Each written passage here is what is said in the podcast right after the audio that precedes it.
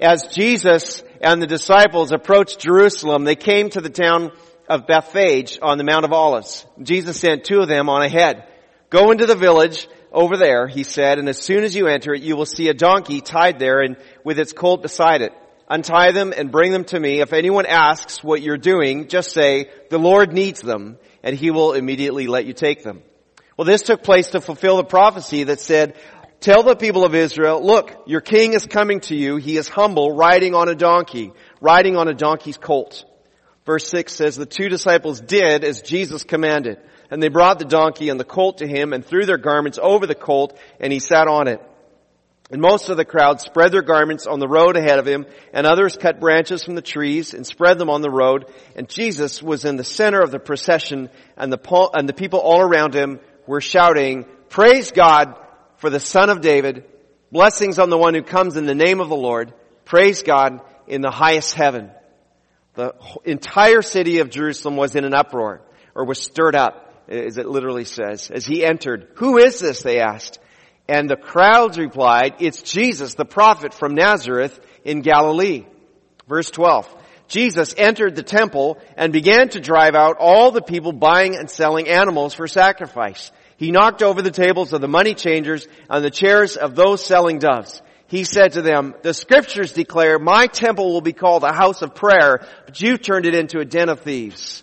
And the blind and the lame came to him in the temple and he healed them. The leading priests and teachers of religious law saw these wonderful miracles and heard even the children in the temple shouting, praise God for the son of David. But the leaders were indignant. They asked Jesus, do you hear what those children are saying? Yes, Jesus replied, haven't you ever read the scriptures? For they say, you have taught children and infants to give you praise. And then he returned to Bethany where he stayed the night. Jesus is here. Let's be seated. One way you know Jesus is the Son of God and, and, and held that claim to be the Son of God is he never declined praise. In scripture, whenever you see uh, someone begin to praise either an angel or a person, that person or that angel says, don't worship me, worship only God. But Jesus never turns away praise because he's God in, in the flesh. He never turns that away. Amazing things are happening in this passage. I love this passage. I would love to have been there for all these events. And we could talk about, you know, we come to Palm Sunday and, and, what do we do with a familiar passage? We could talk about the obedience of the disciples who did what Jesus said to do even though it was kind of an awkward and potentially embarrassing assignment, but they did it. We'd say, well, in the same way we're to obey Jesus when he calls to us. Or, or we could wonder, we could spend some time wondering, why would Jesus need those donkeys at all? Why would he need, Jesus didn't have any needs and yet, and here we, we see that, that Jesus relied on people to do his will and we'd apply that by saying, what do you have that Jesus is asking for? Or, or maybe we could talk about the way Jesus fulfilled ancient prophecy. You know, that hundreds of years earlier, the prophet Zechariah and the psalmist predicted exactly these events as they happened. And, and that we'd say fulfilled prophecies are one of the ways that we know Jesus is reliable, that the scripture is true and we can count on it and depend on it and not be embarrassed by it. We, we could talk about all those things because we'd say that gives us confidence in our faith. Now, I, would love to talk about the way Jesus enters Jerusalem and, goes straight to the temple. No more Mr. Nice Guy. No more gentle Jesus, meek and mild. Man, he is on a tear. I love this. I, I, I think that is one thing. If if God does replays in heaven, like if He has a screen with replays, I want to see that uh, replayed because it's just amazing.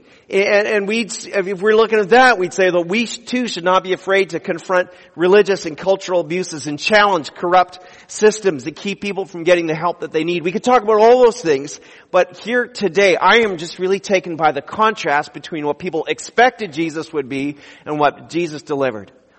They expected something realistic, Jesus did something unrealistic.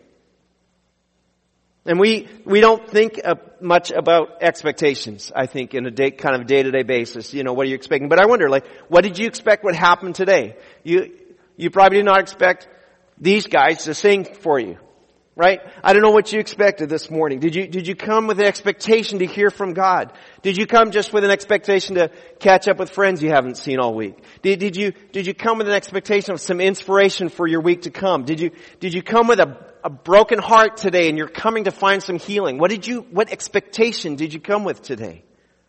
Maybe, maybe you, maybe you didn't have any expectations. Maybe you said, I will keep my expectations low so I won't be disappointed. Ever done that? Ever done that? We, uh, my, my sons and I tried a, a, a new restaurant um, this week that had been recommended to us, and my expectations, I gotta be honest, were like here. This place is gonna be amazing, and uh, it's a little overpriced and not that great. I'm like, huh, I'm not going back there. If I had gone in with like, I have zero expectations, I might go back. But my expectations let me down.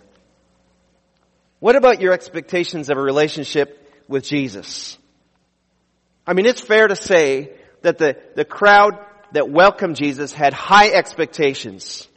Hosanna, they shouted. It's a, it's kind of a, one of these words that has a lot of meanings to it, but it, it means along the lines of praise God, the Lord saves. And they shouted that. And it's out of the Psalms, and we understand that, but, but Jesus saves, but what does Jesus save from? What did they expect? saving from a brutal government regime, uh, saving from corrupt tax collectors, saving from financial stress and, and racial tension that, that they were under. I mean, they didn't even really know who Jesus was because verse 11 says that when they were asked, they said, well, he's the prophet from Nazareth. That's it? That's, that's what, that's what you thought? He's just a prophet?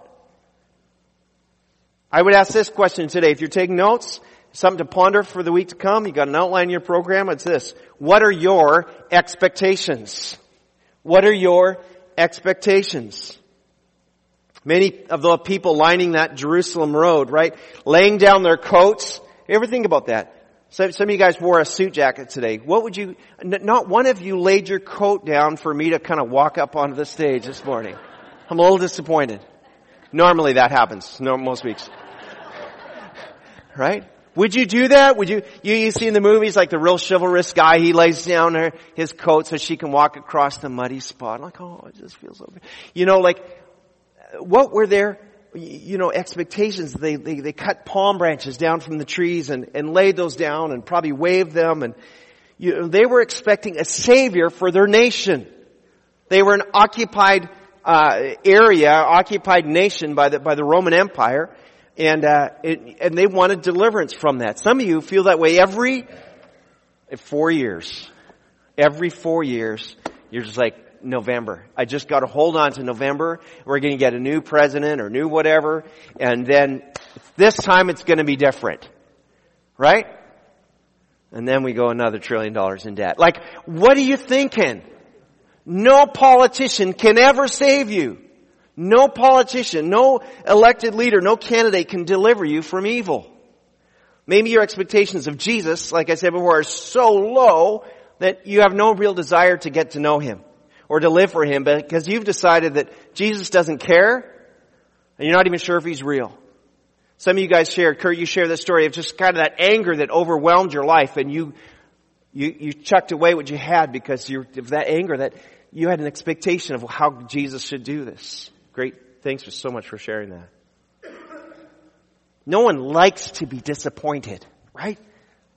I mean, think about Christmas, especially as a kid. You, you really hoped for, you begged, some of you went through the Sears catalog and you looked and you found that thing, you really wanted this thing and that's what that was exactly. For younger people, there was a time when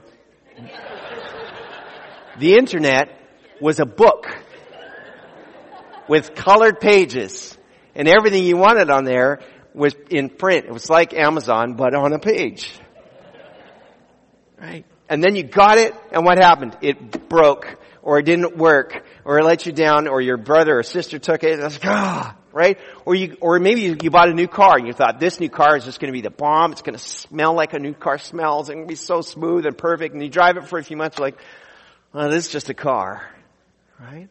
Or, or maybe you married uh, the guy or the gal that you knew would just make you happy forever, and then you found out that they weren't exactly Mr. or Mrs. Perfect. So maybe that's why we draw back and keep our expectations low.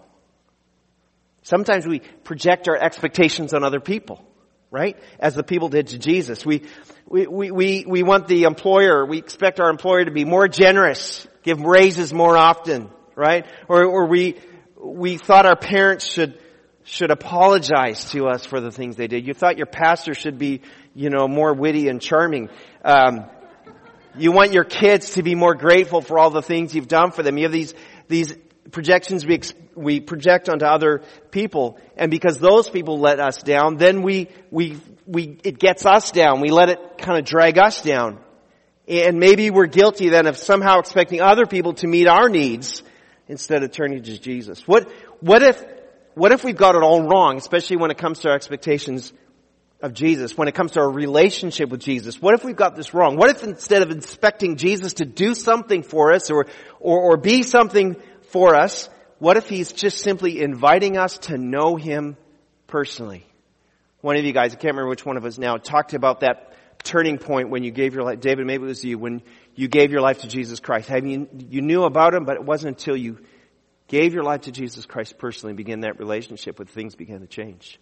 What if, what if we've misunderstood this? Let, let me show you five little slides here about, about the expectations of Jesus versus the reality. So the religious expectation is the Messiah is going to be a king. He's going to lead. He's going to take command. He's going to take charge. He's going to have armies. The grace reality is that the Messiah comes as a servant. Jesus said, I didn't come to be served. I mean, to be served, but to serve and to give my life as a ransom for many. Maybe, maybe um, you think about this. The religious expectation is that the Messiah should come on a on a grand horse, a mighty steed, just bump, bump, bump, bump, you know, and, and horns blaring and so on. And what does Jesus do? The grace reality is Jesus comes in on a donkey. It's a dumb old donkey, just riding up the path, right? Or, or this, the religious expectation is that when you get your Messiah, He's going to prove, see, we're right. Our group is right. Our, our group is right. Our race, our preference, our denomination, our whatever. We have it all together. We've got the right answers. And the grace reality is that Jesus just comes to prove we're in sinners in need of grace. What a contrast. The, the religious expectation was that the Messiah would, would arrive in a, in a, what's my next one? They arrive in a solemn ceremony. Just like grand and proper, right? Instead, the grace reality is that Jesus arrives with shouts and noisy children and spontaneous worship and it's, it's crazy and it's kind of chaotic. We think, well that doesn't seem to suit the Messiah. Maybe we have this expectation, a religious expectation that the Messiah would arrive and be honored by dignitaries. The, the good people would come and say, we're so glad you've come to our city and we so thank you for being here.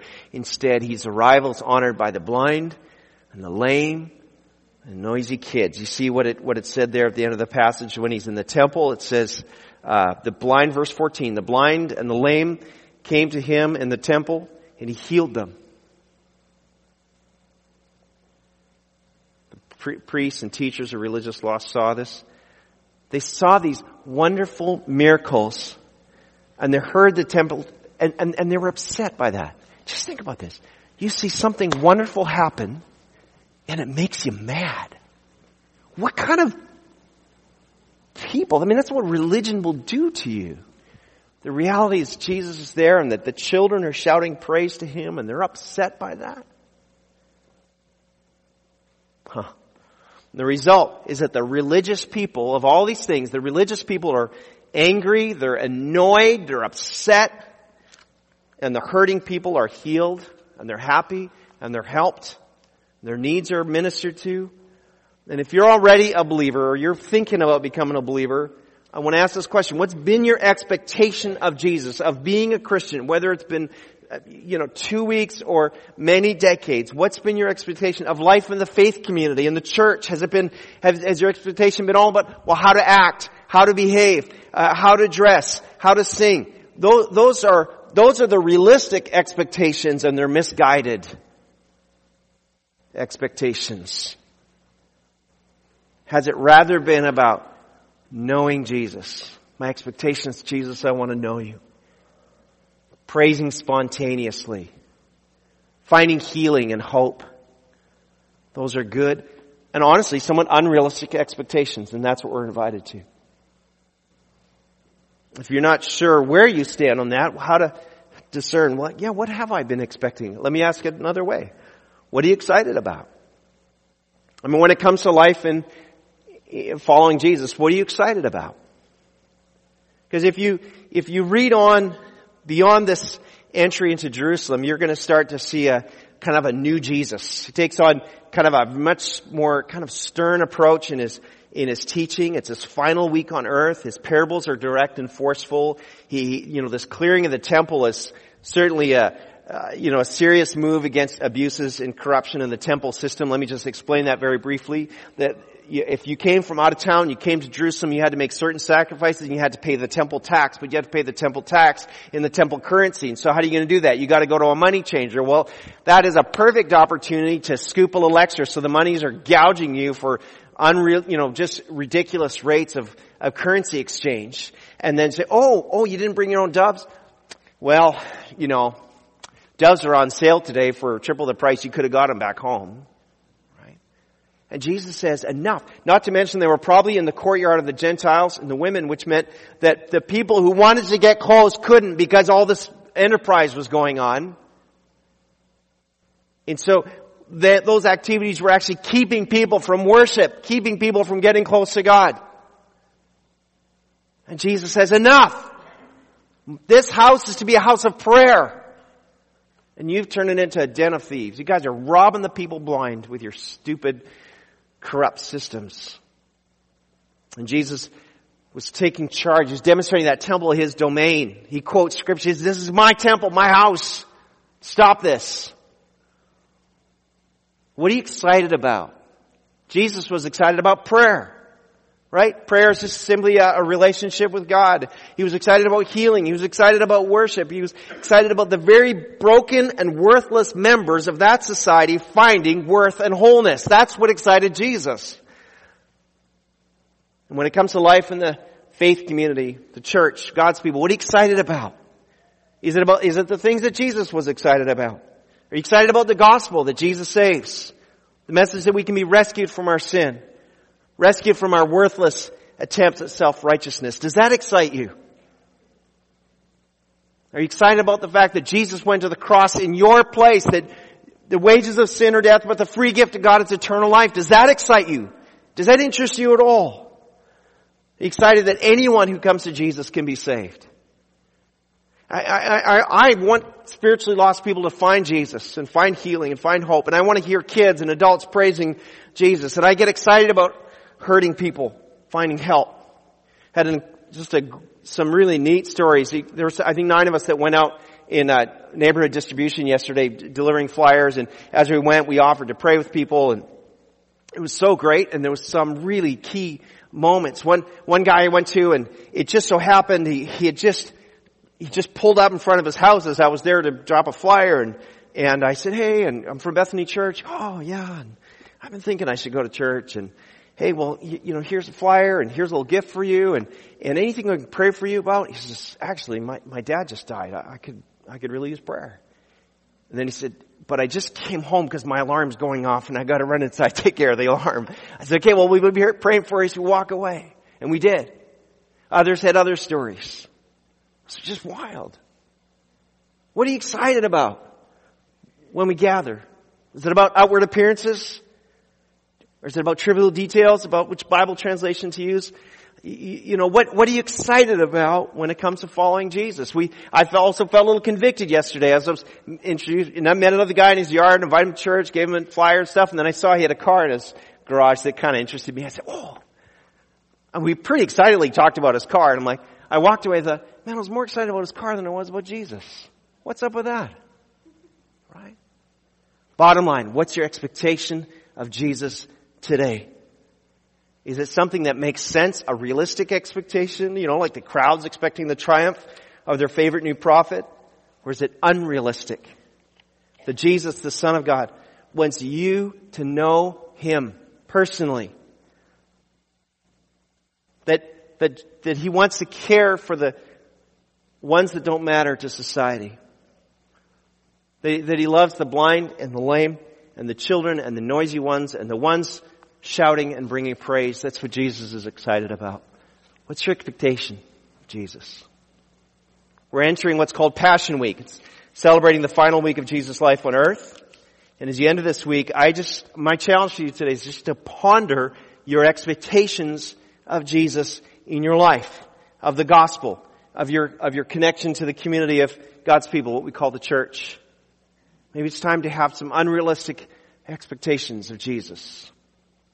If you've never given your life to Jesus personally, maybe today's your day where you would say, Jesus, I know I'm a sinner and I receive all your forgiveness and I turn and I'm going to follow you, be the Lord of my life. You could do that today. You're, you can have expectation that He will save. It says, anyone who calls in the name of the Lord will be saved. I want you to pray with me. Let's bow. God, we are, I'm really thankful for this episode, that this was preserved for us in your gospels, that, that we get to see just, just how passionate, Jesus, you were for your, for your people, for salvation, for wholeness. Lord, people misunderstood. They didn't even really know what they were celebrating. But you, were, you received and welcomed their praise anyway. God, we want to be people who are quick to praise. We want to be people who are, who are quick to, to follow you, quick to worship, quick to welcome those who, who maybe don't fit, quick to welcome those who others would reject. God, would you make us those kind of people? We thank you for what you're doing here. And church, as you, it's just kind of leave with this last thought. As you head into this week, I want you to just be chewing on this. What are my expectations of Jesus?